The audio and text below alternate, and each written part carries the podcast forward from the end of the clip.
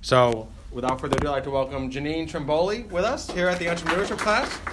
So, you guys, they will ask questions, but I'd like to take a few first because I have a bunch of them. But Mm-hmm. first of all, I'd just like if you could just kind of set the table a little bit for Mm-hmm. us, just about who you are, where you grew up. I know you grew up in, I think it was Herkimer, is that correct? Yeah? Ilion, to be exact, Ilion, okay. like, right Tell us a little bit about life growing up and any early influencers for you. Okay. kind of- So, well, I'm a fitness professional now, but I wasn't always a fitness professional. Actually, from a very young age, like nine years old until well into my early 30s, I was a professional performer. So, I have a degree actually in musical theater. And for me, fitness originally was a way to stay in shape as a performer. So, what kind of perform, like acting or Musical theater, singing, dancing, acting. Wow. I used to do a lot of voiceover work in the capital region for commercials like for CDPHP and Time Warner Cable, television commercials. I did shows with Capital Rep and Park Playhouse and Oldcastle Theater in Vermont. I did a one woman show at Troy Music Hall as part of their new music concert series. And at about that point, I had had my third She's working out right now, by the way. Do you see that? Yeah, She's right. Like, how many reps I, are you doing? I'm sorry, I don't like sitting. Um, by my third child is when I did the show at Troy Music Hall, and I just realized I just can't do this anymore. Like three kids, you know, trying to trying to do rehearsals and all of this. It just it wasn't melding anymore. And I'd always said if I ever stopped enjoying it, I wouldn't perform anymore. And I wasn't. I was feeling torn, so I decided to step away from performing. And then over time, my hobby of exercise started to become my career. We bought a house in Scotia, and I was like, okay, well, I got these three kids. Where am I going to go work out? And there was a YMCA just up the road in Glenville. They were looking for fitness instructors, and I was actually at that point certified as a group fitness instructor. I was like, great, I get a free membership. They're going to watch my kids for me while I teach classes. I get to work out. So I started out just kind of thinking like this is a great way to like get a free gym membership. And then next thing I know, one class turned into three, turned into five. Next thing I'm also teaching at the Clifton Park Y. Then I became a fitness coordinator. Then over time I became a fitness director. I started getting certified in personal training and everything just kept snowballing more and more. And the more I got involved into fitness and management and work I've worked for pretty much every gym in this area. I've been in the industry over 20 years now. 25 started when you were years. 10? Right. I'm 47. Fitness is really good for you. You're 47 too? Nice. Good for you. Um, it's a good age. I love my 40s. I'm 52. I love- finally grew up in my 40s, but um, yeah. So basically, I'm working for all these other gyms, and I didn't like working for other people. I just I didn't like people tell micromanaging me because I always saw the easier, better path, and I just felt like a lot of other people were just getting in my way that really didn't understand what I was doing. And I think that's the story for a lot of people that work jobs where they have managers and you have to work with other people. But I'm I'm very self motivated, self driven, and like when I get my mind set on something, I am very ADHD. But when I get tunnel vision on something, it's just all systems go until it's done, and it's done in every detail oriented, perfect way in every segment. So I guess that makes me probably for some people hard to work with because I expect a lot of myself and then I expect of a lot a lot of the people that work with me. But so what happened is I'm working for these different commercial gyms and other gyms in the area. Um, I actually helped create the fitness center for the Fort Orange Club. I worked. That was one of my last jobs. I um, working for other people. I went on as a consultant for them. I helped them build their fitness center, and then I was their first fitness director. That didn't work out so well, and so from there is when I started my own business. But that was how long ago? um, I started Real Fit Life in 2010, so it's been nine years Wow, now. Wow. Yeah, so we're going quite a while now. So I want to hit a couple things. Let's hit a couple things. Well, you, I, cut you, I don't want to cut you off. No, but you, yes, you, I'll talk That we're, and we're Fort Orange. It's kind of where that, that was the Orange point Club. where. So a couple of things that stood out to me already, mm-hmm. and one is that um, your entrepreneurship journey wasn't something where you said, even like as a little kid, I want to start my own business. No. It kind of happened by chance, but it met a need for you. which Right. is- so Right. But also, I was seeing a need in all of these jobs I was working for other people. I was seeing a need, a niche in fitness that was not being filled. And for me, as a group fitness instructor, as a personal trainer, working at all these other all of these facilities, I saw that pretty much all the time the people that were already into fitness, that liked fitness, fitness programming very much suited those people. They would keep coming, but the people I was trying to service and I was trying to hook into and get to keep coming back were the people that didn't think fitness was for them. Because the reality is, fitness, when it's taught the right way, is for everyone. There is a possible way for every single person in this room, for every single individual to um, have a fit lifestyle and to accomplish fitness goals and to achieve a higher level of fitness. But what's lacking is we're not teaching it in a way that serves everyone as an individual. Mm. Very much group formatting. A lot of times, what happens is you go into a group class and kind of like the highest tier is being served. But even if I'm offering modifications or another level for people that need something a little quote unquote easier, it's peer pressure. People don't want to do the easier supposed version because they feel like they're going to look like they're wussing out, right? So then everybody ends up doing the harder variation anyway. People get injured, people feel like it's too hard, and then they stop coming. In the environment that I teach now, and I know I'm really jumping around, but That's to give good. you kind of awesome. a broad overview, this um, I did a lot of research before I started my company. I invested research. money I looked into people that I felt were running gyms in a way that was at least somewhat similar to what I was starting to develop to develop in my mind. And what I stumbled upon and then developed through my first space in Schenectady is group personal training. Now, this is still very different, however, from what you were going to see in most facilities. People are doing group training but really it's still everybody's working out in a group and everybody's doing the same workout. When my members come to my gym, there are six people maximum at a time training together in the same hour in the same space, which brings their price point down to make it more affordable. But every single individual is being trained as an individual. So I am telling you, I am writing out for there. you, I'm there. I'm writing out for you exactly what your program is, exactly what you're going to do that way, exactly what weights you're going to lift for how many reps.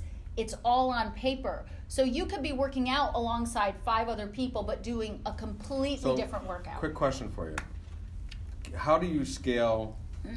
we have to scale you, or right. how do you scale? Do, right. you, do you want well, this to become something bigger, yes, and then yes. it, it, can't be you? So since 2010, whenever I talk to people about my company, I always refer to it as we. I always say when we do this, because in my mind, really, I started Real Fit Life. My name is not in the title because I see this business eventually running without me in it. Um, I come from a background which, you know, I know this is, we don't have all day, but I've been through some extreme hardship. So my story is also very unique, which is why I love to be here and talk to young people and students. Many people, I think, when they hear about entrepreneurs, they're thinking about people that have a lot of money accessible to them or people with money accessible to them. And how would I ever start my own thing, right? And I always wanted to start my own business but I wouldn't do it out of responsibility to my kids. I had a steady paycheck, I had a steady do- job. I felt like taking that kind of risk as a parent to children would not be responsible. But then I had a point in my life, right around 2010, where the bottom fell out, and I literally lost everything. My marriage completely broke apart. Found out the person I was married to was really like a terrible person. Um, that's a whole other story to itself. No names, though. But no, no names. I would never drop names. You can look them up. But no, I'm kidding. You can't. You really can't. You can't. But um, but I had kids to support, so I'm in and out of family court every day. Things didn't work out at my last job. Now, so I'm without a job. Now I'm also looking at losing my home, and um, so yeah, I pretty much lost everything. And I remember sitting there in the parking lot outside family court one day and just thinking, you know what, I have nothing left to lose. And I had reached kind of the glass ceiling for the industry in this area. I was never going to make the amount of salary I had been making, and I was never going to make more in this area working for other people, but I Explain the- knew I could make more eventually working for myself. I want you to go. I just want to make sure Yeah. people know what the glass ceiling means. Does everyone know what that so means? glass ceiling basically you know you just you've reached the top level of your profession you're not going to get any higher aside from you know owning my own gym Okay. which is is what i now do but i knew there was going to be a lot of struggle to get to that point which believe me there was so the other thing you really need to understand entrepreneurs my my kids and I I sacrificed a lot for many years. We just this past January moved into a home that I'm renting. For a couple years we lived with family friends because I couldn't even I couldn't afford a place for us to live and afford to grow the business, which I knew the business had to take priority because for our livelihood and for sustaining us long term, the business had to take precedence. So for several years we lived with family friends um, you know, I just finally bought a nice new pre-owned car. My daughter's now driving like the junk car that I drove. Like I had this little Suzuki Aerio, literally. I drove. So you have to really be willing to make sacrifices, and it's it's not about the way appearances to other people. You have to be really Very good. smart with your money. Very You have to really pinch your pennies, and you have to really decide what you want to invest in. And the majority's got to go to your business. And you are working, eat, sleep, breathing your business all the time. So you couldn't have done this. So you you you basically were pushed out of a job. So it wasn't like you quit and started this. You actually were sort of mm. that sort, job is sort of, but at the same time, it was not the right place for me. So at the end of the day, I'm all of the quote unquote bad things that happened to me back then. I have no regrets. I have no bitterness because everything that occurred in my life, and believe me, I've gone through some really hard times, pushed me to do what I really knew in my heart I wanted to do and what I knew I could do really well. So we go back to the research like 2010. So I start looking out there and trying to find role models and business models of people who are successfully at least doing something similar to what I'm thinking in my mind I want to do, right? And so I found the Cosgroves out in California, Results Fitness, and I started. Um, they actually have a mentorship program for fitness business specifically. It was one of their first programs. It was like $800 to buy this online course they did, but it was very hands on. $800 for me at the time was a huge chunk of change but I knew it was a really important investment. I mean, it, they gave me this huge binder. It taught me about a lot of basic things that I needed to know about and understand before even thinking about venturing into a space to stay open because that is like your your most important goal from day 1 is just to stay in business. How do I keep afloat? How do I keep this growing, right? But at the same time you've got to support yourself. So there's a real balance. You've got to be very smart with money and really understand how to budget from day to day, week to week, month to month. Your business and your personal life. It's also a, I see a humility here because on the one hand you have some swag, right? You have a little bit of swag, a little Janine Mm-hmm. I have a lot of swag. Okay, because it's like I think I can do it better. They're not doing it right here, right? But on the other hand, it's humility of saying. I don't know what I don't know. And I'm going to try to find out who knows what I don't know to learn from their mistakes. Absolutely. Um, the reason I have become so good on the business end and also as a fitness professional is because I am constantly referring to people that are much higher up than me in the industry, and I've gotten to know many of these people. I'm actually um, Lou Schuler, who I got to know very well. He is a former editor for Men's Health. Um, I'm in one of Lou's most recent books. Oh, wow. um, but I got to know all of these people through social media and reaching out and just saying, hey, this is me, this is what I do. I really look up to you. I really, your work has taught me a lot and I really appreciate it. Um, so I have a very strong network of people that I've built over time who I look to as much higher above me in levels of knowledge. I mean, people with PhDs and, you know, but they're my resources because you can't do everything. You know, there's only so many hours in the day. So why reinvent the wheel? If there are people you can go to and cut the ch- cut to the chase, right, and find the information you need, utilize those people. And some of those people aren't necessarily going to be people that you personally know. They might just have really good resources.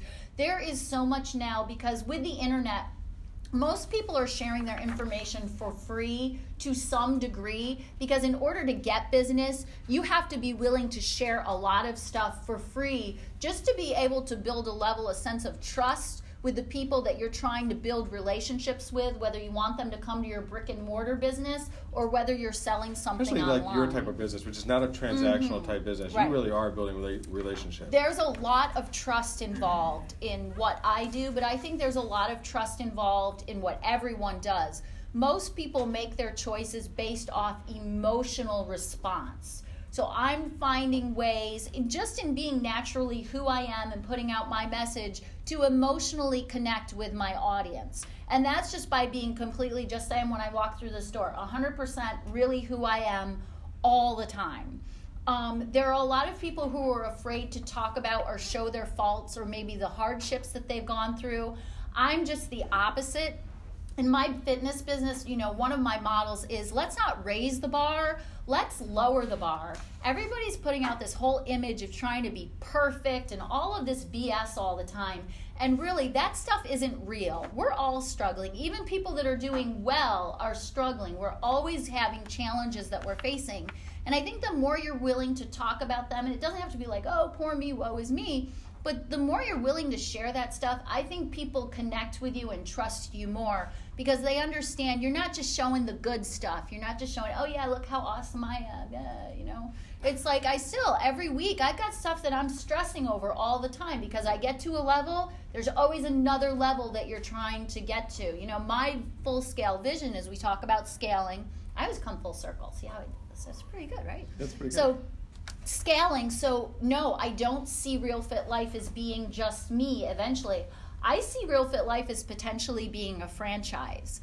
But I am so meticulous about details that I don't want to take next steps unless I know they are going to be done just as well as the steps I've taken this far. So when I do bring trainers on, it's all up here, but next it's got to be put into actual training manuals. I have this is like McDonald's franchising. I have a whole system of how I train and start every single client that comes through my door. I have specific verbiage I use, specific verbiage I don't use. We have certain things we talk about within our like we don't talk about thinness in our gym because not everyone that comes to us wants thinness. Not everyone that comes to us may be able to acquire thinness, and thinness is not important, and it makes a lot of people feel less that. than. I keep my Right. wife, like. But you know, health and thin are not they are not one and the same thing. But we want to make sure everyone in our environment is feeling successful, is feeling welcome, is feeling like they belong there. So in some ways we're very much an anti-gym because our environment, we're not a Planet Fitness. People and not that people aren't working hard in Planet Fitness, but they very much use that um, kind of like you know no lunks allowed you know almost like hard work is but that's that's their gimmick you know that's their niche for the way they advertise we've i mean we've got power lifters we've got serious stuff going on at our How walls much can you power lift? So currently my the biggest deadlift i've pulled is 264 pounds. I just finally squatted 203 pounds. It was my goal this year to get a 200 pound squat. Awesome. And my bench is 150 I, I uh, this morning I had a feeling that you were gonna ask me to work out this morning, so I actually got on my bike. I didn't do this actually, and I was gonna like do this during the interview, but I'm like, yeah. so you're just like, doing all single arm curls here Yeah, just that's it. single Uh, just a little bit. Okay. I'm Yeah, sorry, it's kind of lame, but whatever. you know. But actually, I had, to, I had to do an interview one time. You ever heard of anybody ever heard of Vinny Pazienza? He was a No. boxer back in the day. He actually was a champion, and he had gotten in a car accident. and He had his halo on, and he was just getting getting ready to have another fight again. So he was just getting prepped to get back into the ring. And I was working at the Associated Press at the time, and I had to Mhm. interview him. Yeah. And I thought we were going to just sit down someplace. He gets on a bike, a stationary bike, and goes, "Can you interview me while I'm working out?" I'm like, "Okay." So I'm like in a three-piece suit, and I'm sweating. That's and so I'm like, funny. so I, Oh I thought God. it might be like that with you. Oh, so I thought I might just worked kind of be. Yeah, you know, I, I didn't know. I But, should wear my fitness clothes. um, I wasn't sure if you were going to do that. It's okay. But the whole scaling thing, um, That means you need investors, though, probably, right? no, no. I, that's the other thing. I have done this I have, aside from a couple smaller loans that I've done through Square, no loans. I have zero debt. Awesome. I have zero debt. Awesome. I have done everything. There, I was in the negative how do you do that? when I Tell started them how my they. business. How did you were what? I was in the negative when I started so how business. do you start a business with zero debt and zero investors and Social media is free, people. It is free. Use it, use it, use it. Make sure you use it strategically. But if you're not sure how to use it strategically, at least just start using it to figure out how to use it strategically. I was just saying this to a group of people at a, at a meetup for entrepreneurs.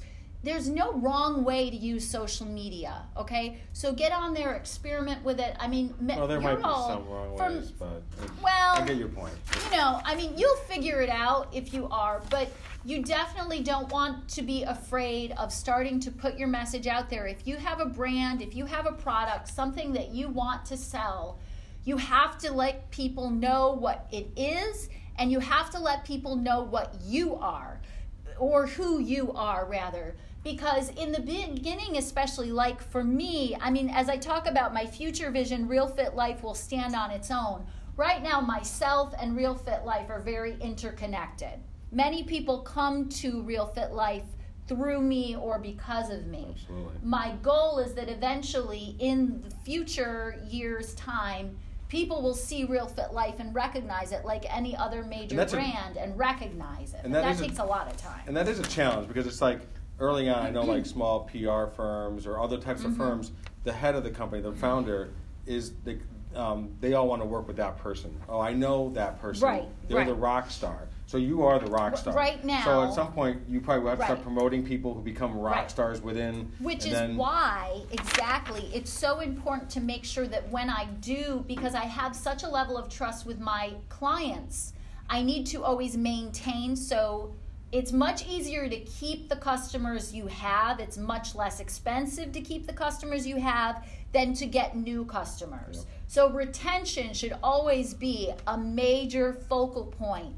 Um, so I know that when I do start to bring other trainers on, it's imperative that that level of trust not be broken. So that's why when new trainers come on, it's going to have to be gradually, and they are going to have to be taught a system that is in sync with exactly the way I do it. So if somebody comes in to train on a day and I'm not there and the new trainer is, they are teaching the exercises exactly the way I would have because you know what happens if somebody suddenly like, "Oh, well Janine told me to do it this way." Trust is broken down immediately. Yep. So that's why it's taken me so long to bring on trainers because unlike most gyms where trainers are just hired and then they just go do whatever they want, there's going to be a very distinct there already is a distinct system, but now I have to train and teach it to Plus, other it's also people. your baby. Let's be honest. It's my baby. I mean, it is, but for me, it's more about the consistency. Yep. I have no problem stepping away from my business. Let me tell you, I re- I really don't. I just want to know that when I do, it's being done right, and my and my members and the business is adhering to the same level of quality that is his, that it has had up to this point. That's very important for me. Question? I have some questions, but I want to go through here first and see. Yep. Um, how many other trainers do you have at this point? And- We don't. It's me. It's me. You think this coming year is the? When do you think It your is. first year? We're the- so I'm getting ready to launch in January a News. program called Train the Trainers. And I'm going to promote it outside. People can pay to participate it.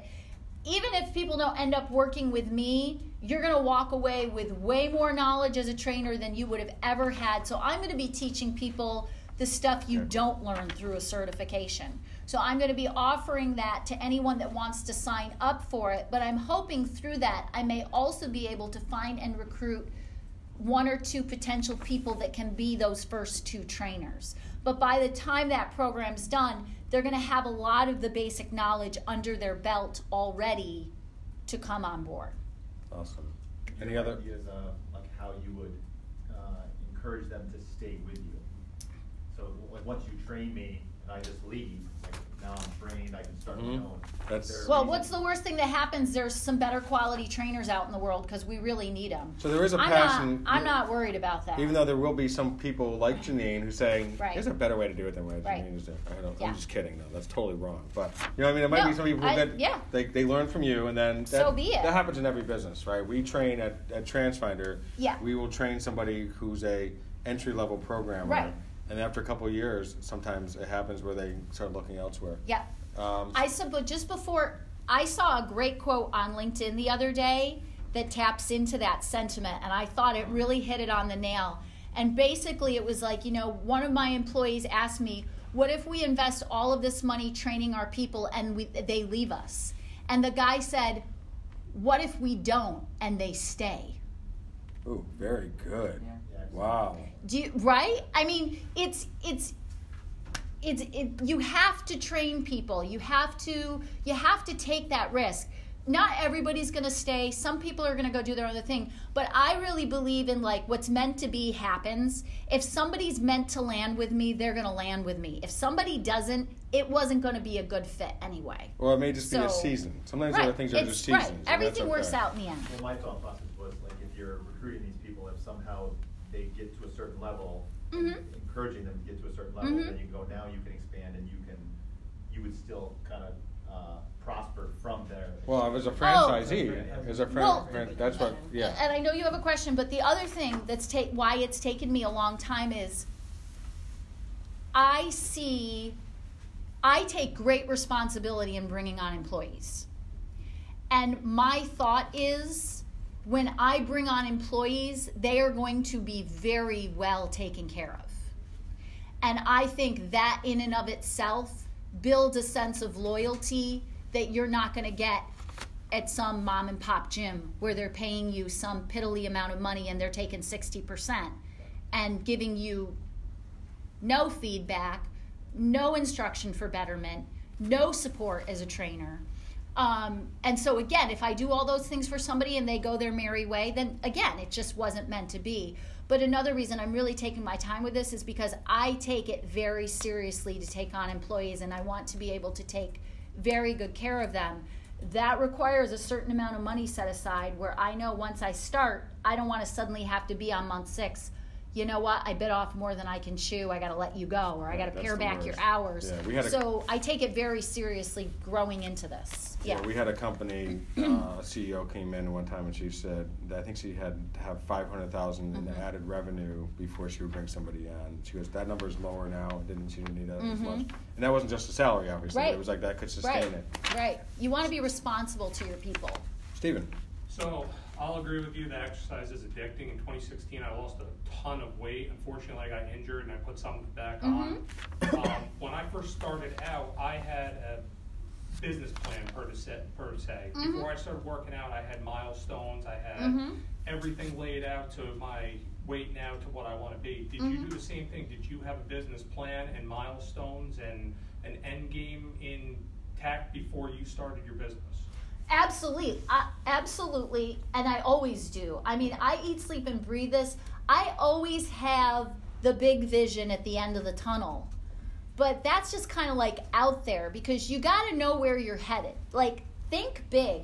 I honestly don't know if I'll ever get to the franchise level. I don't care. I'm having a great time in the process getting there. So for me, it's not like if I were to say, "Oh, I never, I never did the franchise." Like that's really It's not enjoying the journey. But I can see it. Like I can. See, I've had people come and ask me, "Is this a franchise?" I'm like, "Well, not yet." You know. So I mean, I see the potential, mm-hmm. but but in my everyday, right right now, I'm focusing on we're sponsoring the New York Fitness Expo. I'm focusing on getting my marketing plan together with my photographer. So it's like I got big picture. I've got like I just talked about train the trainer. That's January, but it's up here. I know that's coming. But then I got my immediate stuff like this morning when I woke up, like what am I doing today? I'm coming here to speak. Then I'm going to promote it on social media that I did it. Always anything you do, let people know what you're doing. Um, and he will too, and then we'll cross promote because that's not tacky because we're That's both. right. And Let's go, right, yeah. Little, hey, and then um, yeah, that's right. Okay, cool. Um, so, and then I have a lunch meeting with someone who helps me with graphic design. I'm bringing her on as part of the marketing plan Awesome. for everything I'm doing for the New York Expo. This is a big investment for us, so, but I'm really excited It's very about it. targeted though. So it makes sense for you. You Oh, know- oh, absolutely. Now, Brandon kept sending me, I didn't know Brandon at the time, but I kept getting all these emails for New York Fitness Expo, and I'm like, it's, it's going to be a circus. I, there's no point in having a booth there. We're not, you know, it's just going to be, we're just going to fall into the mix. But then he reached out to me, and here's another good lesson about, you know, personalization. Then one day on Instagram, I get a personal message from Brandon saying, Hi, I've been following you. Now, I thought he was just like blowing sunshine up, you know, to like try and, you know, make me feel Flatter good you. and like, want, yeah, flatter me. So I'm like, yeah, okay, that's, but he said, would, you know, I think you'd be a great fit as a sponsor for the New York Expo. And I thought, oh, No well, sponsorship. Ma- maybe i said well send me send me the info. Well turns out he really has been following me. One of my clients that's been with me for nine years they took um, nutrition together at russell sage and they were lab partners. And she was there the day he followed my instagram page. So he's legit follows my page. But um, i looked at the sponsorship and i thought now here's something that could really give us the price was right for the amount of exposure we're going to get. And i felt i'd already done the women's expo which is mom runs. So i knew they have very they run their their they run things very well. So i thought it was a good investment. But for me it's go big or go home. So if i'm going to invest this money in this new york expo now i'm going to invest more money to find more ways to branch into that publicity that i'm going to get and maximize it as much as I can. So I'll meet with Ashley today to work on the, the marketing plan that we have. Um, and then I've got a new potential client coming in at four o'clock, and then I've got training um, all evening with my groups that come in. So that's what I'm focused on today. So, so are you afraid, just say, you do the expo, it goes over great, and then Monday morning comes around and you have fifty people standing there going, we wanna sign up, and you're like, I don't have enough people, what do I do? What a what a problem that would be. Terrible. He gets it. We talk about Here's the thing. growth. Right. Unexpected growth is not a bad problem. Unexpected growth if if I had to say to 25 of those people, "Gee, I'm so sorry, but I'm going to have to put you on a waiting list because we are now filled to capacity." The day I opened the doors of our we shared space at our first two studios. We've been in our current space just over 3 years now. And that was our first space that was solely belonged to Real Fit Life. It's our home. And when I opened those doors, actually, even before I opened those doors, I told people, you wait, eventually there's going to be a waiting list to train at our gym. How do you think people respond if they hear there's a waiting list? Do you think that makes them want to train with you less or more? They want to train with more. Suddenly, the level of status is like, there's a waiting list. You got like, in with Janine? How'd so you get in with Janine? That's not a bad problem to have. And those numbers You are do going have to to figure it out, fuel. though. I Those mean- numbers are going to fuel my expansion. Right. But all it shows me is the growth potential is there and keep going. Yeah. So that's not. Um, I used to think like that. I used to be, oh, what if this, what if that, and I'm like, that's the worst thing you can do with yourself. All systems go. Um, you sometimes you just got to get bigger. And my Things boss- get thrown at you, accept it. My boss talks about like he must say figure it out every day. Well, Yeah, you just figure it yeah, out. There are you times you just gotta figure it out. I mean, you, growth is so it's imperative to your business. Damn. Well, I had a few things, but Yeah. I was gonna say I love your energy because you're like Thank a you. personality, and Thanks. I have severe ADHD too, so I respect that. and you're very passionate about your entrepreneurship, like, it, and that's a positive thing. You actually, what, she went through like her first seven chapters with definitions and everything else, like everything she was, Yeah. besides saying the word mentor. I just had somebody else tell me that the other day. They interviewed me and they're like, you're, she actually takes the entrepreneurship.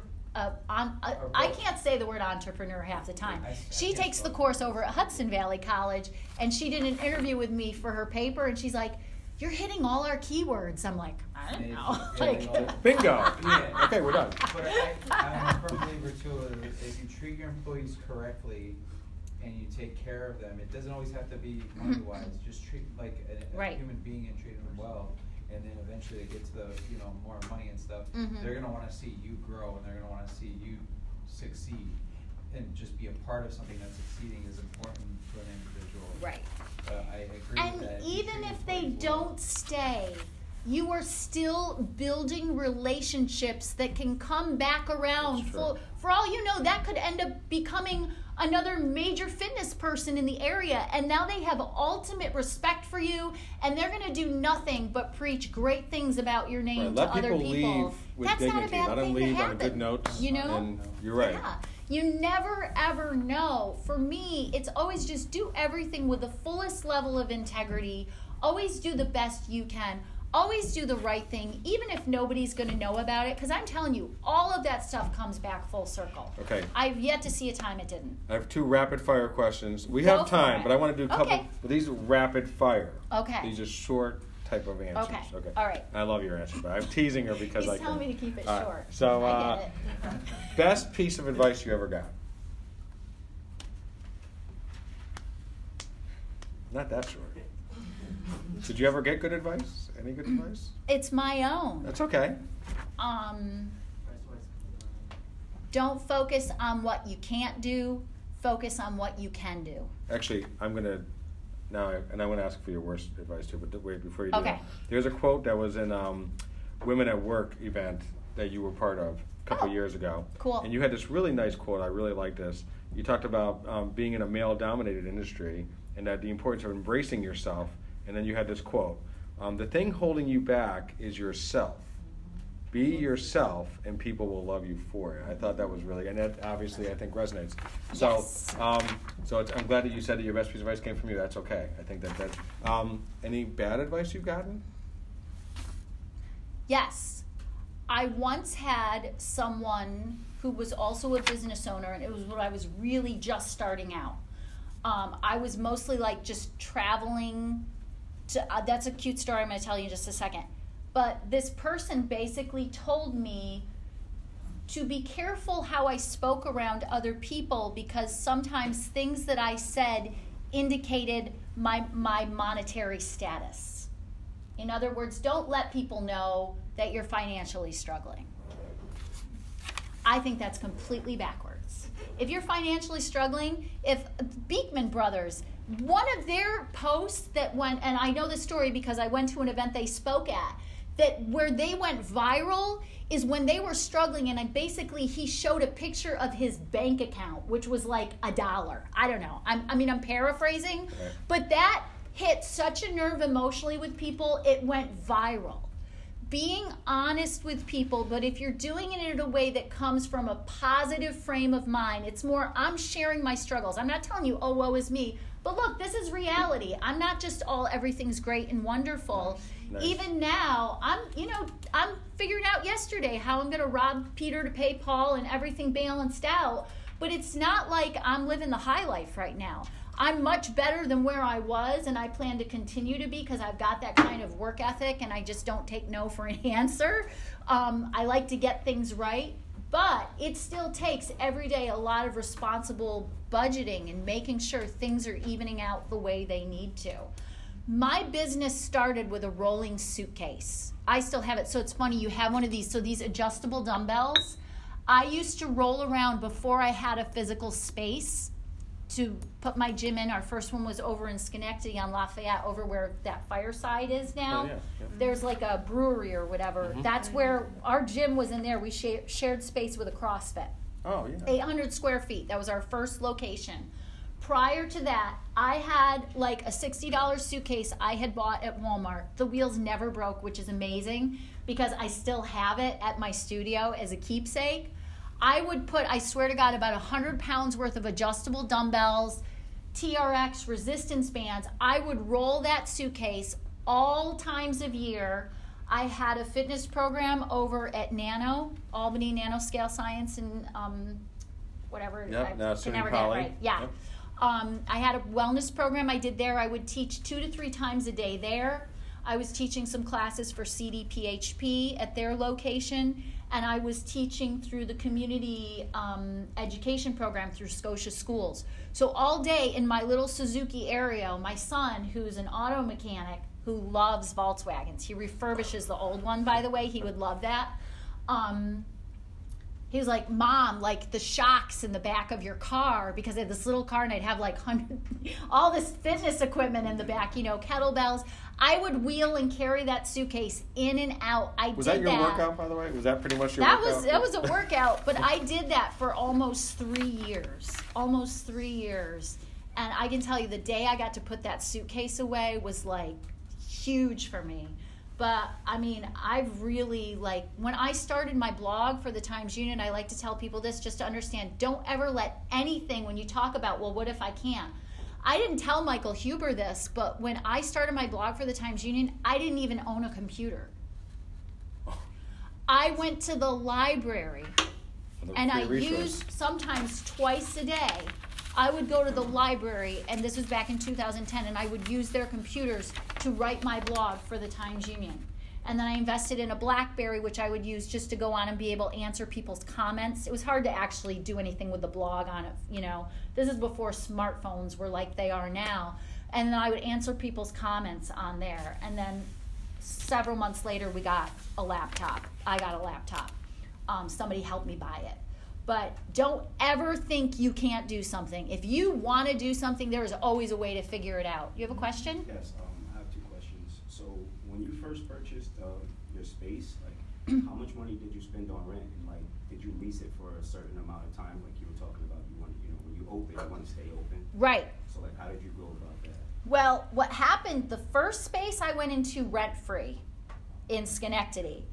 And now here's where I cannot, again, network, network, network, network.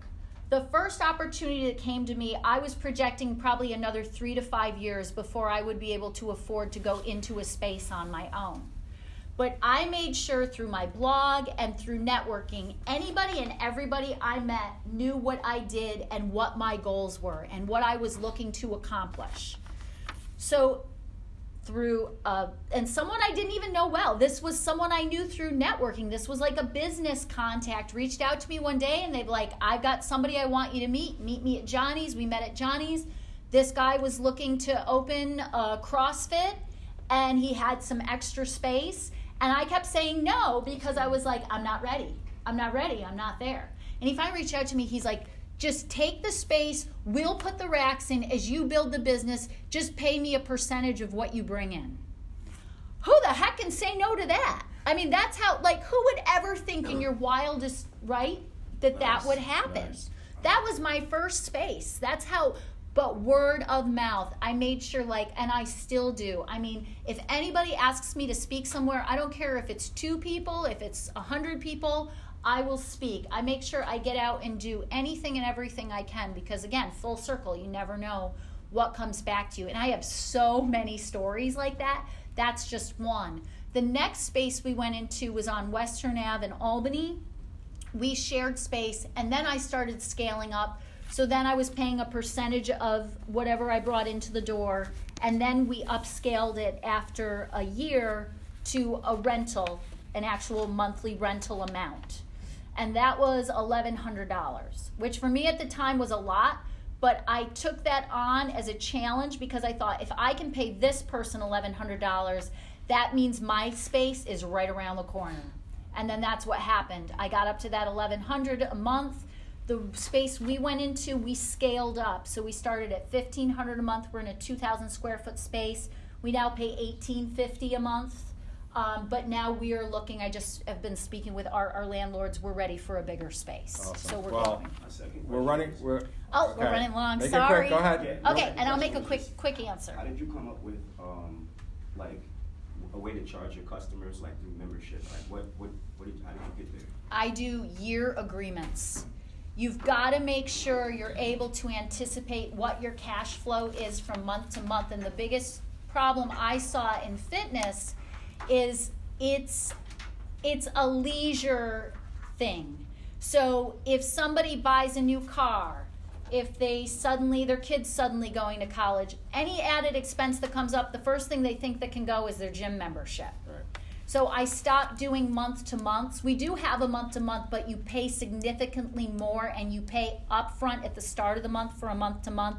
You still have to give me 30 days notice to cancel, but you pay a lot more. Um, our yearly members get the best rate. And those year memberships are what really, when I started to do that, and it was the Cosgroves that really pushed me, they're like, you've got to have, you invest in your members, why would you not expect your members to Very invest good. in you? Very good. So that's what really helped us grow to the next level and continue to. I'll tell you what, if any of you have additional questions, please feel free to email me at info at realfitlife.net. I'd be more than happy to answer them. So if you have other questions you want to ask, I love this stuff. So feel free to through. send them to me. It's Thank awesome. you. It's awesome. Um, one thing I really like what you said, and then we're going to wrap it up, but um, it's just how you're growing to that next level. We talk about it at my company, um, those stretch goals. Mhm. So if you don't have a stretch goal, it's like, uh, it's going to be tough. And you, your goals are kind of realistic in a way. Mhm. Then in a way, you're not really pushing Right. yourself to that, Right. you know, next level. Right. So And I ebb and flow. I have times where I'm like, okay, I'm going to play it a little safe for a little while and kind of let the stress levels come down. But then I get to that's where it's now it's it's ready to you know ante up again, and that's where we're in one of those phases right now. awesome. Yeah. So give it up for Janine Trimboli.